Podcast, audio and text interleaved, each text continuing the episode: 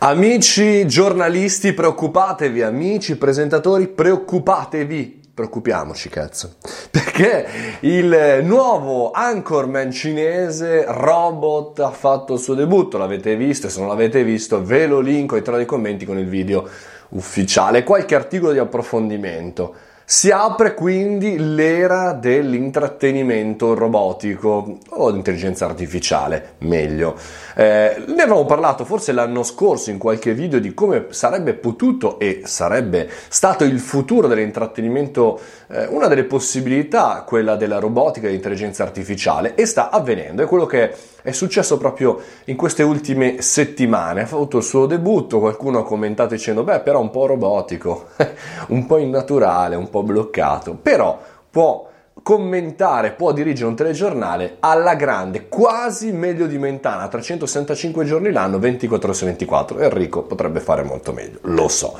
Ehm, battute a parte, si apre chiaramente dopo questa sperimentazione, dopo questo primo episodio, un eh, racconto, un eh, pensiero, un, eh, dire, una, una progressione verso il futuro. Perché? Perché chiaramente questo è il primo eh, punto, se guardate magari il video eh, senza audio, magari lo guardate velocemente, non distinguete l'anchorman reale dall'anchorman robotico. E poi ancora verrà perfezionato, questa è una versione alfa, neanche beta, per cui verrà perfezionato e diventerà sicuramente più veloce, più mobile, più interessante.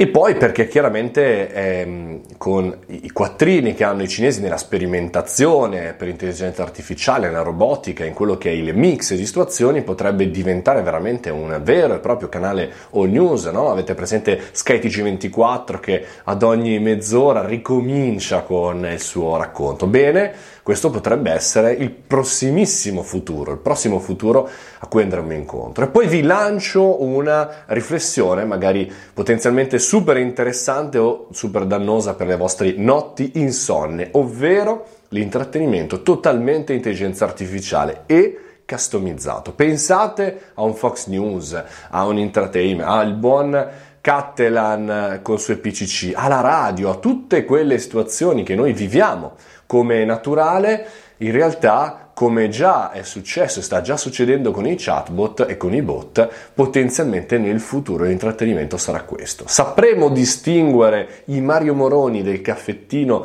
dai Mario Robot del caffettino 2.0 e soprattutto con la customizzazione, quindi la personalizzazione riusciremo a uscire dalla logica di guardare solo quello che ci piace, che chiaramente il robot farà per noi, personalizzato solo per noi singolarmente, e non affidarci a quel racconto strano che magari eh, di cui non siamo d'accordo come se fosse un libro che vogliamo finire anche se comunque non ci piace tanto ma che poi ci lascerà una riflessione interessante, riusciremo a uscire in quello che non siamo riusciti all'interno della musica, in cui con Spotify ascoltiamo solo musica che conosciamo?